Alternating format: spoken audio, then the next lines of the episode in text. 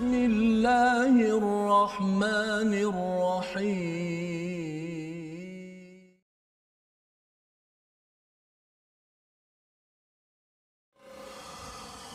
ورسلا قد قصصناهم عليك من قبل ورسلا نقصصهم عليك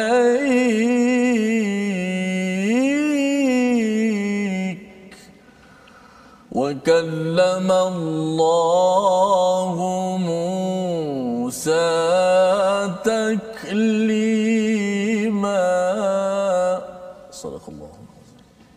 Assalamualaikum warahmatullahi wabarakatuh. Alhamdulillah wassalatu wassalamu ala Rasulillah wa ala alihi wa man wala syada la ilaha illallah syada Muhammadan abduhu wa rasuluh.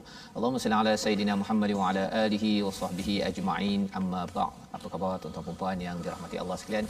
Kita bersyukur pada Allah Subhanahu wa taala pada hari yang berbahagia ini kita dapat meneruskan pada My Quran Time baca faham amal dan pada hari ini kita berada pada halaman 104 dalam surah An-Nisa kita berada di bahagian penghujung ya di dalam surah ini dalam juz yang ke-6 ya kita sudah pun memulakan juz yang ke-6 untuk sama-sama kita mengambil pelajaran dan terus kita ingin memegang kepada hidayah yang kita pohon pada setiap hari dalam solat kita dengan dengan bacaan kita iaitu ihdinas siratal mustaqim.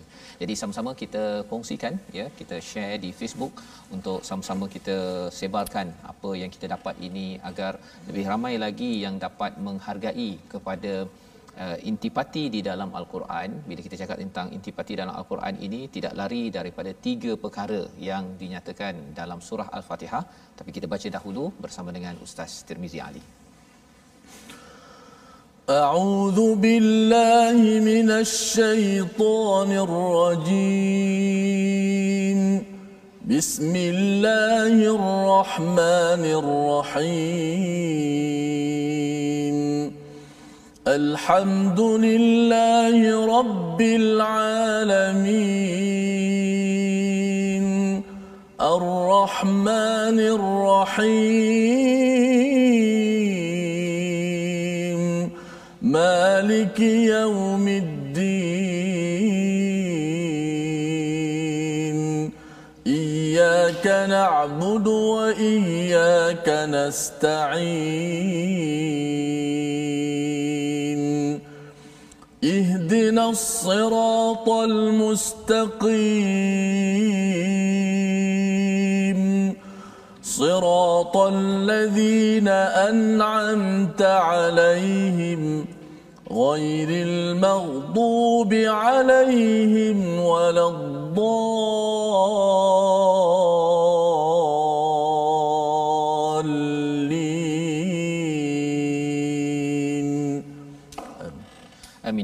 Alamin. Alhamdulillah itulah bacaan daripada surah Al-Fatihah sebentar tadi Ustaz ya untuk mengingatkan kepada kita betapa ada tiga perkara penting di dalam di dalam surah Al-Fatihah ini. Iaitu yang pertama kita melihat kepada Allah memperkenalkan tentang tauhid, tentang fitrah kita. Dan yang keduanya bercakap tentang kita ini adalah individu yang beribadah kepada Allah Subhanahu Wa Taala. Dan juga kita mengenal ya selain daripada kita mengenal uh, Allah kita juga tahu tentang Malik Yaumiddin iaitu kita akan menuju ke akhirat Allah Subhanahu Wa Taala. Atas dasar itu persediaannya adalah ibadah dan yang ketiganya bila kita berdoa siratal ladzina an'amta alaihim ataupun ihdinas siratal mustaqim tunjukkanlah kami jalan yang lurus jalan yang telah engkau beri nikmat ya. Salah satunya yang diikuti oleh para rasul. Itu sebabnya keimanan pada rasul ini adalah komponen ketiga ya. Percaya pada Allah keimanan pada Allah. Pada hari akhirat dan rasul ini tiga perkara yang akan berulang-ulang di dalam al-Quran. Dan pada halaman yang ke-104 ini malah Allah memberi penekanan tentang rasul ya. Keimanan pada rasul ini adalah keimanan yang mencabar kepada orang-orang munafik mencabar kepada ahli kitab kerana mereka walaupun dapat kitab mereka tahu bahawa ada datang rasul pada akhir zaman. Tetapi bila Nabi Muhammad hadir dengan al-Quran mereka amat ego amat degil untuk me- mengikut kepada panduan ini. Jadi mari sama-sama kita perhatikan kepada sinopsis pada hari ini iaitu pada ayat 163 hingga ayat 166 kita akan berbincang melihat kesatuan dan kesamaan wahyu para rasul serta hikmah diutusnya para rasul. Penting untuk kita faham tentang perkara ini. Rasul-rasul yang ada bukan berbeza. Yang pertama pada ayat 167 hingga ayat 169 kesesatan orang kafir dan balasan kepada kepada mereka. Apa yang berlaku kepada orang-orang yang kufur tidak mahu mengambil panduan daripada al-Quran dan seruan kepada seluruh manusia. Ya kalau sebelum ini bercakap tentang munafik kepada orang kafir orang beriman ahli kitab kali ini pada ayat 170 Allah menyeru kepada seluruh manusia untuk apa untuk beriman kepada rasul. Jadi ini adalah kandungan daripada halaman yang ke-104 dan kita nak memulakan bacaan kita daripada ayat 163 hingga ayat 166. Insya-Allah bersama Ustaz. Baik, terima kasih Fadil Ustaz Fazrul, kekanda saya dan juga sahabat-sahabat Al-Quran, muslimin muslimat yang uh, alhamdulillah sentiasa istiqamah insya-Allah mudah-mudahan kami semua dan juga semua yang menonton terus istiqamah bersama dengan Al-Quran kita nak tadabbur seterusnya ayat yang ke muka surat yang ke 104 uh, kalau kita lihat ayat pertama tu 163 tu uh, banyak ada nama-nama uh, para nabi kita alaihi wassalatu wassalam yang kita cintai dan kita beriman dan kita sangat-sangat cintakan kepada mereka. Insyaallah uh, apakah uh, isi tadabbur kita pada hari ini uh, kita baca terlebih dahulu Moga-moga kita mendapat rahmat daripada Allah Subhanahu Wa Taala dan diberikan pencerahan insya-Allah.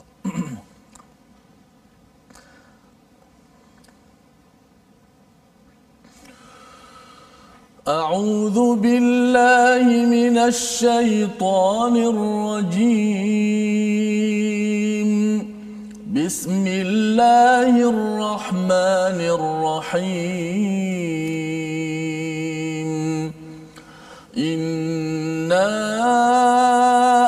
أوحينا إليك كما أوحينا إلى نوح والنبيين من بعده. وأوحينا إلى إبراهيم وإسماعيل وإسحاق ويعقوب وإسحاق ويعقوب والأسباط وعيسى وأيوب ويونس وهارون وسليمان وآتينا داود زبورا ورسلا قد قصصناهم عليك من قبل ورسلا لم نقصصهم عليك وكلم الله موسى تكليماً رسلا مبشرين ومنذرين لئلا يكون للناس لئلا يكون للناس على الله حجة بعد الرسل. وكان الله عزيزا حكيما. صدق الله العظيم. Surah Al-Azim gitulah bacaan daripada ayat 163 hingga ayat 165 yang mengingatkan kepada kita tentang keimanan pada para rasul. Dan kalau kita lihat kepada perbincangan kita pada halaman 103 di hujung itu Allah menyatakan tentang ulaika sanutihim ajran azima. Bagi mereka adalah ganjaran yang besar. Siapakah uh, yang dapat ganjaran yang besar ini ustaznya? Adalah orang yang bila ada ilmu dia beriman ya hmm. beriman uh, berbanding dengan orang-orang yang munafik ataupun ahli kitab ini mereka ini ada hidayah daripada Allah. Orang munafik pun yang mendapat hidayah dia masuk Islam. Tetapi uh, tidak mematuhi pada perjanjian maka mereka ini diazab oleh Allah pada ayat 161 tu Allah menyatakan wa'tadna lil kafirin minhum azaban alima. Tetapi bagi orang yang beriman pada tuan-tuan yang terus ya mendirikan solat menunaikan zakat uh, dan beriman kepada hari akhirat Allah berikan ganjaran yang yang besar. Baik. Jadi uh, bercakap tentang iman ini iman ini bukan sekadar iman kepada Allah ya tetapi iman kepada hari akhirat. Itu yang kita baca daripada surah surah al-fatihah. Maliki yaumiddin kita tahu bahawa semua apa yang kita buat sekarang ini ada kesan jangka masa panjangnya. Ini adalah orang yang beriman. Kalau katakan seseorang itu beriman pada Allah tapi tidak memikirkan kesan kepada dosa pahala ataupun tidak ingin ikut peraturan yang dicontohkan oleh rasul uh, bermasalah itulah masalah yang berlaku kepada orang orang-orang munafik dan orang-orang ahli kitab uh, Yahudi Nasrani ataupun Bani Israel yang telah kita bincang sebelum ini.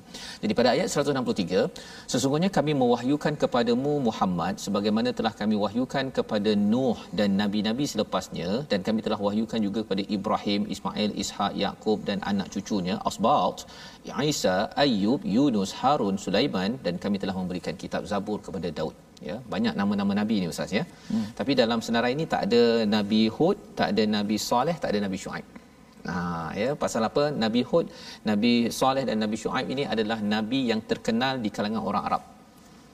Yang senarai yang ada ini semuanya terkenal kepada siapa?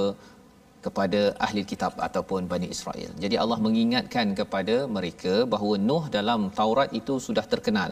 Kemudian siapa? Ibrahim sudah pastinya ya daripada situlah Ismail dan Ishak bagi orang-orang uh, Yahudi ya uh, Bani Israel mereka tidak menghargai sangat kepada Ismail tapi mereka tahu bahawa Nabi Ismail adalah anak kepada Nabi Ibrahim dan daripada Nabi Ismail itulah turun kepada kepada Nabi Muhammad sallallahu alaihi wasallam ya. Ah, tetapi orang Bani Israel ataupun Yahudi bangga ada Nabi Ibrahim ada Ishak ada Yakub Asbab ini ya istilahnya ialah anak cucu daripada Nabi Yakub ada 12 tu. Hmm. kan saya ada senarai nama anak Nabi Yakub saya uh, ambil daripada tafsir Hamka ini hmm. ya.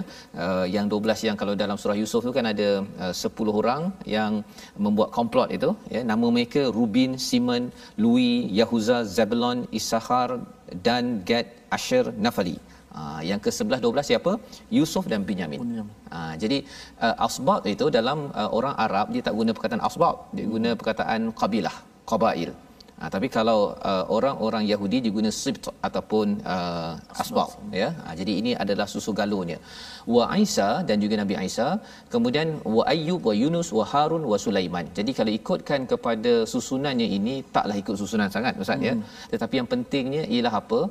Keimanan kepada para rasul ini kepada nabi ini dibanggakan oleh orang uh, Yahudi. Ha, mereka bangga sangat. Tetapi bangga-bangga pun mereka lah yang buat perangai dengan apa yang mereka banggakan. Ha, ya jadi, jadi hmm. macam orang sekarang lah ustaz ya. Kita harapkan kita bukan begitu. Dia kalau ada orang yang pergi kutuk Quran, kutuk nabi, dialah yang akan perjuangkan nabi dan juga Quran tapi masa perjuangan tu dia berjuang tu sembahyang pun tak sembahyang kan? Waktu dia kutuk tu dia memang dia pergi kutuk dan dia pergi rosakkan uh, barang-barang yang ada.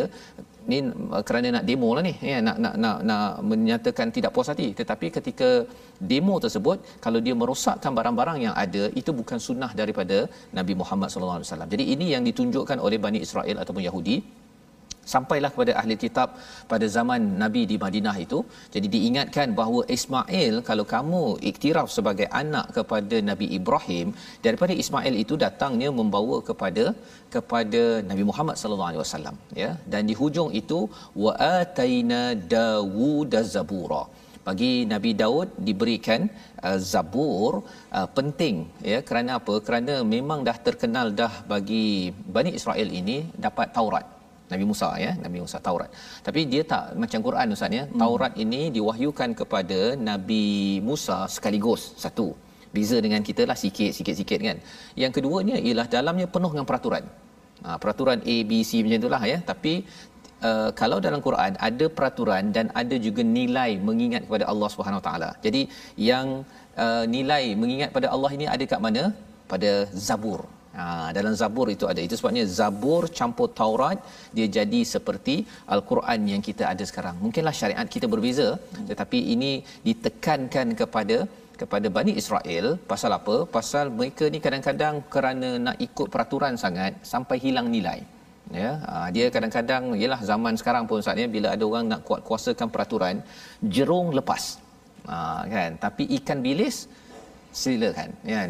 Kerana tidak ikut prosedur seribu kena. Hmm. tapi jerung ustaz ya pasal tidak mengikut peraturan tak apa dia lepas. Ha, jadi perkara ini pernah berlaku pada zaman Bani Israel.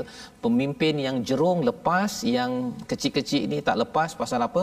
Pasal pemimpin dia ada ataupun jerung-jerung ini dia ada dia punya kuasa dia. Ha, dia pasal dia bolehlah dia uh, pusing pusing pusing pusing pusing akhirnya terlepas. Yang kita tidak mahu negara ini dipenuhi oleh jerung yang dilepaskan padahal sebenarnya peraturan ini perlu untuk kita menghadapi cabaran yang ada terutama kalau kita bercakap tentang COVID-19 sekarang.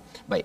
Pada ayat 164 warusulan dan ada beberapa rasul yang telah kami ceritakan tentang mereka kepadamu sebelumnya dan ada beberapa rasul lain yang tidak kami ceritakan tentang mereka kepadamu dan kepada Musa Allah berfirman secara langsung. Jadi kali ini Allah beritahu bahawa ada nabi rasul yang telah dikisahkan, ada yang kami tidak kisahkan. Ya, kalau ikutkan kepada uh, Abu Zar uh, disampaikan dalam sahih Ibnu Hibban nabi ada 124,000 Ustaz. Hmm. Ya, rasul ada 313. Yang kita tahu sekarang ni ada 25 je.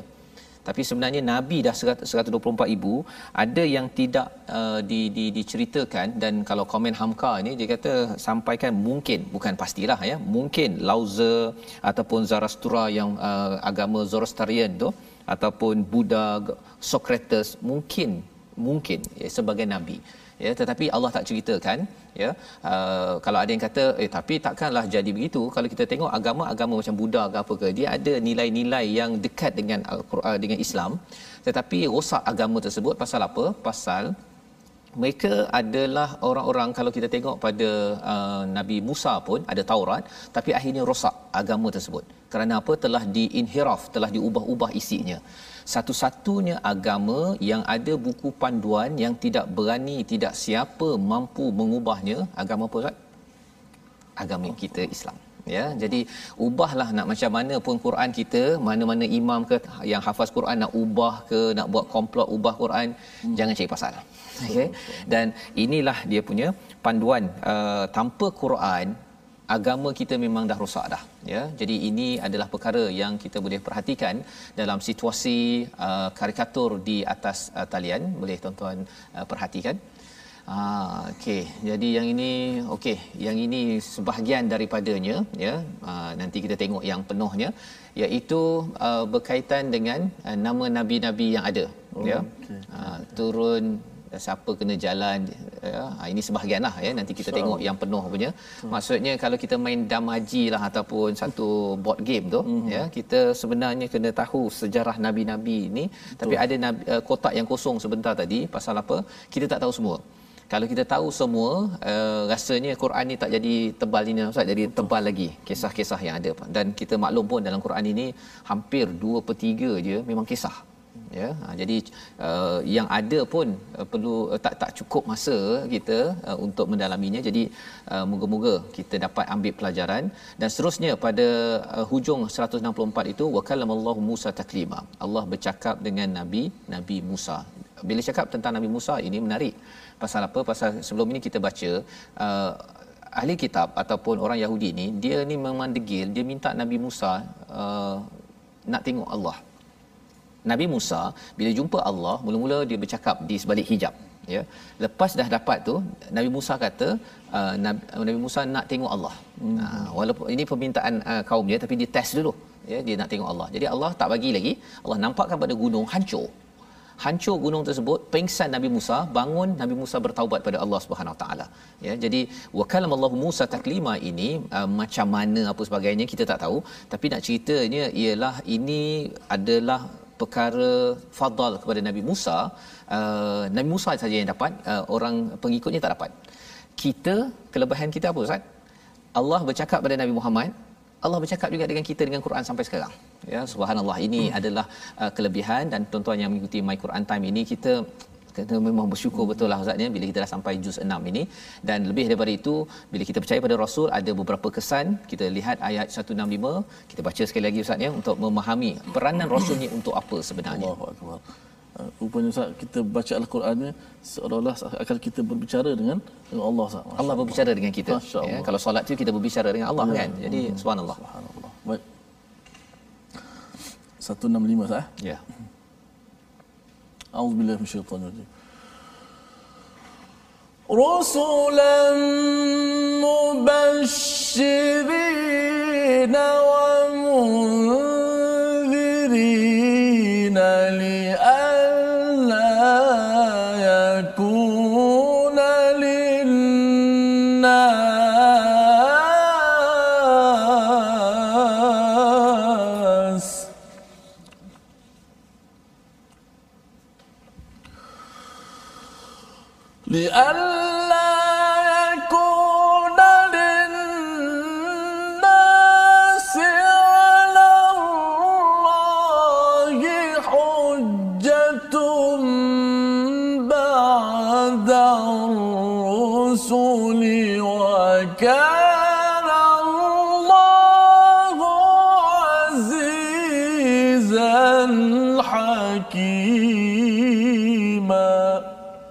Sallallahu Rasul-rasul itu adalah sebagai pembawa berita gembira dan pemberi peringatan agar tidak ada alasan bagi manusia untuk membantah Allah setelah rasul-rasul itu di diutus.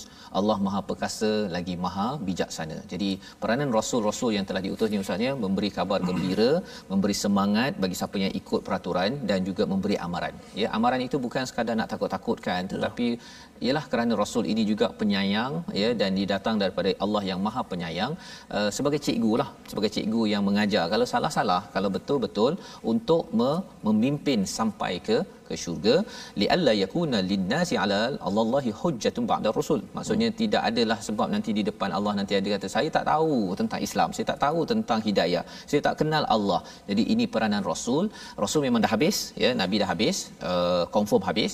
Tetapi kita ada sunnah rasul kita ada Quran. Quran dan sunnah inilah uh, sebagai panduan ya bersama dengan uh, sunnah rasul itu uh, untuk kita terus terus terus uh, menjadi hujah dan juga untuk kita berperanan. Wa kana Allahu azizan hakima. Menarik hujung itu Allah letakkan Allah ini maha perkasa lagi maha bijaksana. Sebenarnya Allah ni aziz ustaz ya. Memang aziz. Aziz maksudnya apa? Allah ni tegas. Boleh je Allah ini kalau siapa yang tidak taat terus Allah uh, terlingkupkan dia punya uh, bumi uh, negara tertentu. Boleh Allah buat begitu? Pasal Allah pernah buat pada zaman dahulu. Tetapi Allah letakkan sekali dengan hakimah. Satunya apa? Satunya Allah tak bagi direct kepada uh, Nabi Musa ke Nabi Muhammad ke tengok Allah Subhanahu taala ya. Pasal tengok pada gunung hancur. Cuba bayangkan uh, ustaz ya. Kalau katakan Allah terus bagi kita jumpa kita terus rasanya hancur kita. Satu. Kemudian jadi Allah hantar uh, malaikat uh, untuk mem- berjumpa dengan Nabi Muhammad untuk membawakan wahyu. Satu. Yang keduanya ialah Allah bawakan uh, rasul kepada kita sebagai contoh teladan. Kalau tidak kita baca buku Quran ini sendiri kita tidak ada contoh manusia jadi kita tak rasa macam-macam mana Nabi uh, apa menguruskan rumah tangga menguruskan cabaran ujian. Tetapi kerana Allah Maha bijaksana Allah beri utusannya bukan malaikat tetapi seorang manusia hmm. kan yang boleh kita contoh dalam hidup secara real dan inilah penghujung daripada ayat 165 sebentar sebentar tadi. Jadi keimanan pada rasul ini penting membawa kita kepada perkataan kita pada hari ini. Mari sama-sama kita saksikan iaitu perkataan auha mewahyukan ataupun diwahyukan yang berulang sebanyak 78 kali di dalam al-Quran yang kita baca daripada ayat 163 dalam al-Quran ini wahyu ini mungkin ya dia digunakan untuk apa? Untuk lebah ya lebah pun diberi wahyu digunakan istilah wahyu. Uh, ilham kepada ibu Nabi Musa pun digunakan perkataan wahyu. Mm-hmm. Ya, pada langit pun digunakan perkataan wahyu, tapi wahyu yang dimaksudkan di sini ialah wahyu yang disampaikan pada rasul yang membawa kepada panduan dan syukur kita dapat wahyu yang mm. memimpin kita tanpa wahyu seperti agama Buddha, Zoroastrianism, Yahudi, Nasrani ahal, awalnya dapat hidayah tapi kerana wahyu tidak kekal akhirnya hancur agama tersebut dan kita bersyukur kita ada wahyu. Jadi kita berehat sebentar. My Quran Time baca faham amal.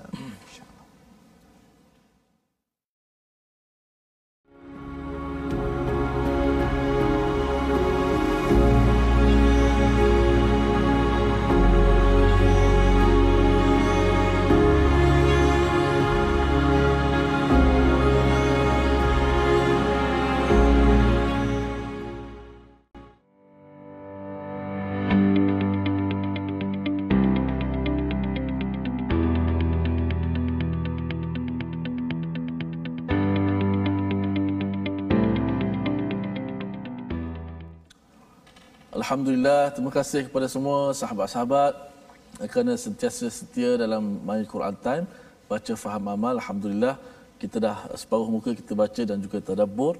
Dan banyak lagi yang perlu kita ketahui berkenaan muka surat 104 ini. Eh, sebelum tu saya nak mengajak sahabat-sahabat untuk sama-sama kita ramaikan lagi ukhuwah kita di platform rasmi yang eh, kita ada Facebook, ada YouTube, Facebook, ada akaun uh, Sahabat Al-Quran, my hashtag Quran Time dan my hashtag Quran Time.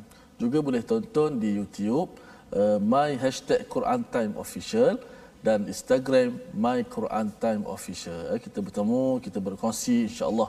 Moga-moga perkongsian kita bermanfaat insya-Allah.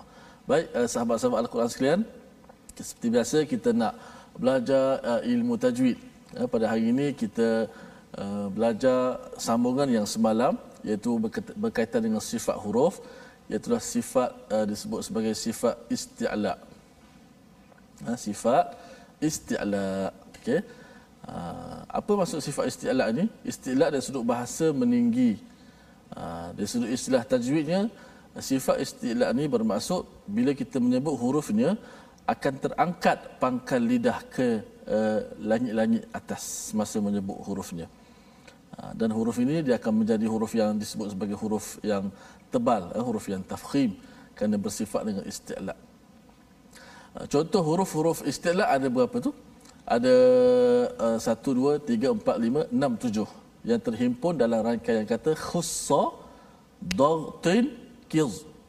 Uh, cuba sebut kat rumah tu. Khussa dartin kiz. Uh, huruf ini tak hafal tak apa tapi bila kita sebut huruf-huruf ini dia bersifat meninggi. Bukan maksud tinggi itu suara kita jadi kuat. Bukan suara kuat. Bukan maksud suara slow kuat. Tidak. Uh, suara kita ini akan menghala ke uh, lelangit atas. Yatasa'adu fi al-hanakil a'la. Suara kita tu. Contoh huruf saya ambil satu huruf. Uh, ayat kita uh, yang baca tadi. Wasaddu wasaddun an sabilillah. Sa wasaddun wasaddun an sabilillah wasaddun. Yang kita uh, uh, baca tadi pada ayat yang keberapa tadi? Wasaddun an sabilillah. Okey. Mana huruf sa itu? Uh, kita tak boleh baca wasad. Uh, tak boleh baca wasaddun. Tak boleh wasad. Mesti kena baca wasaddun an sabilillah. Uh, pada ayat yang ke um, 167 cuba kita lihat إن الذين كفروا وصدوا عن سبيل الله وصا صا tak boleh sebut sa kalau sa huruf tu bersifat dengan mendata nipis uh, adapun uh, sifat istilah ni sa pangkal lidah kita terangkat dia daripada dalam bukan daripada mulut uh, ramai juga yang menyebut bila sebut sa dia sebut so so uh, dengan mulut yang menjadi isti'la sifat yang tinggi itu bukan mulut. Ia berkaitan dengan pangkal lidah kita terangkat sa suara kita tak keluar daripada mulut kita. Suara kita menghala ke atas. Sa sa dia bukan so wasu ah wasu tu tak, tak jadi. Dia wasadun sa dalam. Macam kita kata bahasa Melayu kalau kita sebut orang oh oh tu mulut. Dia kat dalam. Oh, oh. kat situ beza dia. Hmm wasa dan beberapa contoh tadi? Uh, khalidina fiha kha kha. Tengok bukan hu bukan hu eh di dalam. Kha. Kenapa? Kenapa bunyi itu? Kerana pangkal lidah kita itu dia terangkat menyebabkan suara kita menghala ke atas. Khalidi bukan kha. Ada yang sebut khalidi. Uh, pada ayat yang ke-169 tu إلا طريق جهنم خالدين فيها أبدا إلا طريق satu kemudian جهنم خالدي إلا طريق جهنم خالدي bukan jahannam khalidi ha, sebab orang Arab pun Ustaz dalam percakapan harian dia pun dia bukan ikut 100% bahasa fusah al-Quran. Mm-hmm. Ha, kadang-kadang dia terpengaruh dengan ha, lorak masing-masing. Ha. ha. Saya pernah pergi ke kedai nak beli cuka. Oh kita pun cakap dengan bahasa tajwid lah. Kan? Pergi kedai ada khol, khol. Andaka khol, khol kita sebut tajwid khol. Dia pun ah dia buat macam tak tahu. Kita khol lah kita kan lah kita. Dan sekali dia sebut apa? Khal Aduh. Maknanya huruf kha itu dalam cakap tak apalah nak cakap khal pun. Tapi bila baca Quran tak boleh khalidi tak boleh. Yeah. Khalidi nafiha. Betul. Itu sah. Jadi itu pengalaman Ustaz ya. Uh, khal dan khal ya. Ah. ya. Uh, kalau katakan sampai ke Algeria ke Jazair Ustaz ya. Hmm. Dia punya bahasa dia oh. dah ter, dah termasuk dengan bahasa Perancis Betul. kali itu. Hmm. Jadi lain macam bunyi dia. Betul. Jadi itu panduan untuk kita Betul. bila kita membaca ni kita nak ambil uh, bunyi yang original Ustaz ya bukan ini kesatuan ini. macam Ustaz sebut kesatuan ini kesatuan Quran Betul. ni satu kan satu ya jadi hmm. kita bersatu dengan bahasa cara sebut itu yeah. pun melambangkan hmm. satu usaha yang penting hmm. ya dan inilah al-Quran satu mukjizat daripada Allah Subhanahu taala malah Allah menyaksikan ha, bukan sekadar orang biasa-biasa yang menyaksikan Allah yang menyaksikan menjadi testimoni sebagai saksi bahawa ini benar daripada Allah sebagaimana dalam ayat 166 yang kita ingin sambung hingga ayat 170. Jom Ustaz. أعوذ بالله من الشيطان الرجيم. لكن الله يشهد بما أنزل إليك أنزله بعلمه والملائكة يشهدون وكفى بالله شهيدا. إن الذين كفروا وصدوا عن سبيل الله وصدوا عن سبيل الله قد ضلوا ضلالا بعيدا إن الذين كفروا وظلموا لم يكن الله ليغفر لهم. لم يكن الله ليغفر لهم ولا ليهديهم طريقا إلا طريق جهنم خالدين فيها.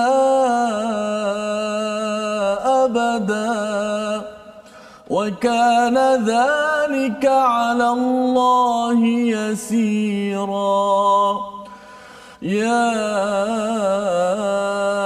أيها الناس قد جاءكم الرسول بالحق من ربكم قد جاءكم الرسول بالحق من ربكم فآمنوا خيرا لكم وإن تكفروا فإن لله ما في السماوات والأرض وكان الله عليما حكيما. صدق الله العظيم. Surah Al-Azim itulah ayat 166 hingga ayat 170 untuk kita sama-sama melihat ya tentang keimanan pada para rasul yang disampaikan dalam ayat 165 sebentar tadi. Ya rasul ini sebagai uh, sebagai uh, hujah ya uh, maksudnya kepada Allah SWT tidak ada alasan kalau ada yang kata bahawa saya ini tidak kenal kepada Allah saya ini tidak kenal kepada kebenaran. Kerana Allah menghantarkan rasul dan pada zaman ini kita bercakap tentang rasul ada sunnah. Sunnah itulah yang disampaikan oleh uh, para ulama orang-orang yang tahu ada ilmu berkaitan dengan rasul dan juga uh, daripada al-Quran ya kerana itu adalah mesej yang disampaikan oleh para para rasul. Jadi Quran dan juga sunnah ini dua perkara yang penting untuk dihargai. Uh, malah sebis, uh, dalam ayat 166 Allah katakan tetapi Allah menjadi saksi atas uh, yang diturunkannya kepadamu wahai Muhammad. Dia menurunkan dengan ilmunya dan para malaikat juga menyaksikan dan cukuplah Allah yang menjadi saksi. Ada beberapa perkara di sini. Lakinillahu yashhadu bima anzala ilaik. Allah yang menyaksikan menjadi saksi menegaskan kenabian, kenabian nabi menegas menjadi saksi kepada kebenaran al-Quran yang kita baca sekarang ini. Allah yang bersaksi. Dia lebih kurang kadang-kadang orang cakap bahawa uh, saya uh, sumpah memang saya yang nampak. Ha, itu manusia yang bersumpah. Tapi kadang-kadang manusia bukan nampak sepanjang zaman ustaz ya. Tapi ini Allah sendiri pasal benda ini amat serius. Anzalahu bil ilm uh, yang ini menarik. Mantap ustaz ya. Diturunkannya dia menurunkannya dengan ilmunya bila bercakap tentang Allah menurunkan al-Quran ini dengan ilmunya maksudnya al-Quran ini don't worry. Ha ya.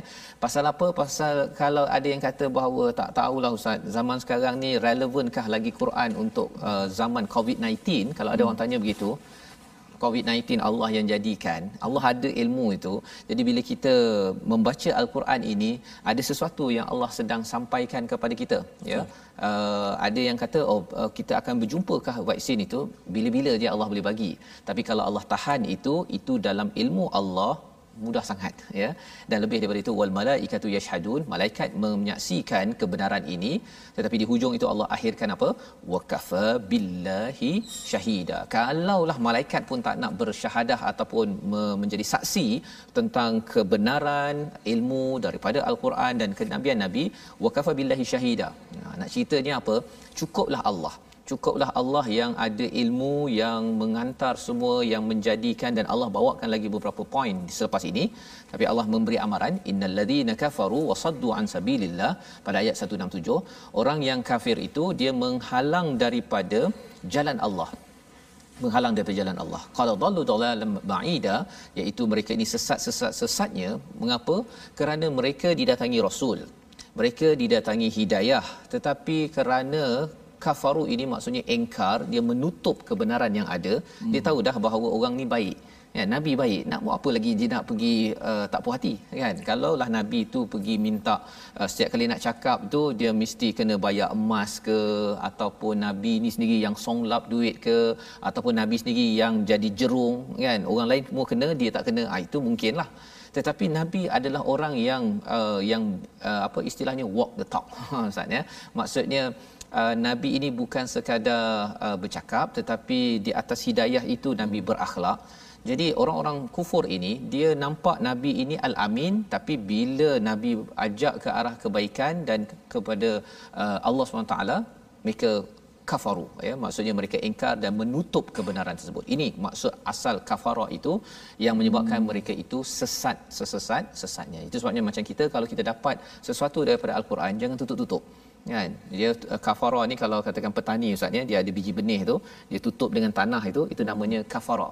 Kita dapat kebenaran macam biji benih itu sebagai satu yang berpotensi hmm. dia nak naik jangan ditutupkan potensi itu. Maksudnya itu. tinggalkan tu. Jangan tinggalkan. Macam ayat sebelum ni ada baca saat betul ya. Ha, jadi ini yang dimaksudkan dalam ayat 167 innal ladzina kafaru wa zalamu yang orang yang kufur dan zalim Allah kata apa? Tidak diberikan keampunan dan juga tidak akan diberikan hidayah kepada jalan yang benar. Allah. ya ha, dua perkara. Tak dapat keampunan tak dapat tarik. Kalau kita perasan ustaz ya dia ada sirat besar. Kecil sikit namanya sabil. Hmm. ya, sabil ni kalau kita cakap tentang mazhab pun ada mazhab maliki syafi'i itu kalau fiqh kan macam-macam. Tapi semuanya atas uh, sirat Ya. Jadi kalau ada yang kata bahawa uh, dia ni macam pelik lah, yang penting saya punya ulama saja yang betul, sebenarnya come on, ah dia kata begitu kan, bahawa sebenarnya daripada sumber nabi yang sama, uh, kita berada di atas jalan highway yang luas namanya sirat. Kecil sikit sabil, tapi kecil lagi lorong namanya tariq. Tariq tariq. Jadi di sini Allah kata yang lorong pun Allah tak uh, pimpin kerana apa? Kerana mereka ini menutup ataupun menzalimi daripada uh, rasul dan juga hidayah yang sampai kepada kepada mereka. Kecuali apa yang Allah uh, izinkan mereka tariq jahannam khalidina fiha abada. Ya tariq lorong untuk pergi ke jahannam wa kana dhalika 'ala Allah yasira. Allah mudah je nak buat begini pasal ada di kalangan orang-orang yang tak beriman dia kata betul ke ada neraka? Kan? Betul ke? Tapi sebenarnya mudah je kot kalau Allah nak buat kan? Jadi nak ceritanya ialah kalau ada orang yang tak percaya kepada uh, rukun iman sebenarnya dia sedang mengundang bala daripada Allah Subhanahu taala yang kita harap kita tidak jadi se sebegini. Jadi ini perbincangan tentang orang kafir, tentang ahli kitab, tentang orang mukmin, tentang uh, orang-orang munafik dan kali ini pada ayat 170 Allah memberitahu kepada seluruh manusia. Apa mesejnya? Jom kita baca sekali lagi ayat 170 bersama Ustaz. Auzubillahi minasyaitanir Ya الناس قد جاءكم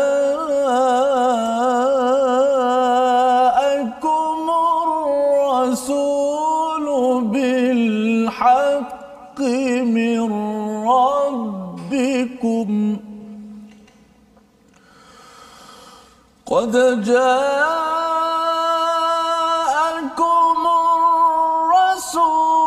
وإن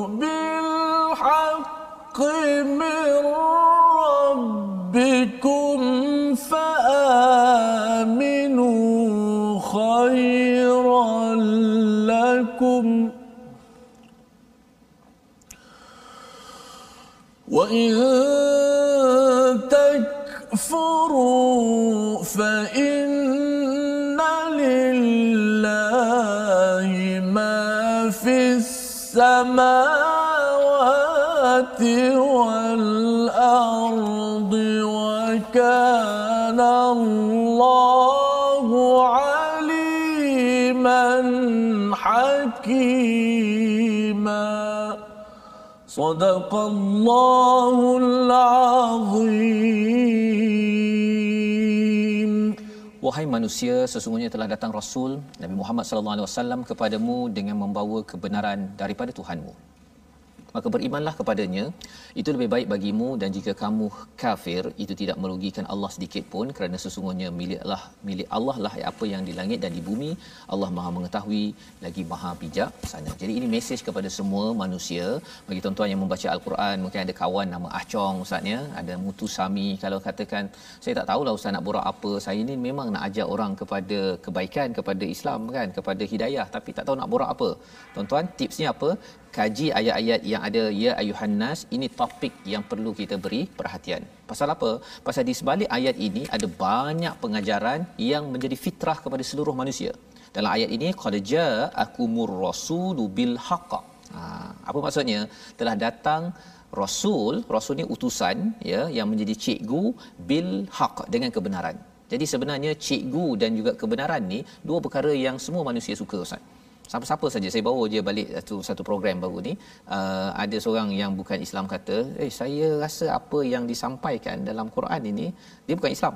Dia kata apa yang disampaikan dalam Quran yang dibincangkan memang berkait dengan hidup dia. Bila kat rumah sekarang dengan COVID-19 ini dia rasa tak tenteram kadang-kadang dia apa dengan anak uh, buat perangai ke apa ke. Dan kemudian bila tengok Quran cakap apa dia kata uh, saya saya boleh faham ah, kan? Jadi sebenarnya mesej yang ada dalam Quran ini bukan hanya untuk orang yang yang beriman ya? Dan dalam ayat ini Allah cakap tentang rasul sebagai utusan yang membawa mesej macam cikgu lah ya? Macam cikgu bil haq uh, dengan kebenaran mir rabbikum daripada Tuhan. Jadi ada rasul ada uh, kebenaran dan Tuhan Tuhan. Semua orang mahu Tuhan Allah kan? Tuhan Allah yang menyelesaikan. Pasal apa? Dah kelang kelibut sekarang ini tentang apa cabaran yang ada. Rasa-rasa ingatkan macam dah okey rupanya tak okey lagi. Semua orang akan mengadu dan memohon kepada Tuhan mereka. Di sini bukan bercakap tentang ilah hukum ya tetapi birrabbikum kerana rabb itu adalah yang mentarbiah, mendidik dan juga membesarkan potensi yang ada pada pada kita. Jadi ini topik topik bahawa sebenarnya Tuhan nak kita maju, Tuhan nak kita bahagia, Tuhan nak kita ini kembali kepada kebenaran. Ini topik yang kita baca dalam ayat 170. Jadi Allah kata apa? Fa'aminu khairal lakum. Ya, beriman itu lebih baik daripada tak percaya kepada cikgu, tak percaya kepada kebaik kebenaran, tak percaya pada Tuhan. Tiga perkara kalau pergi sekolah lah ustaz ya.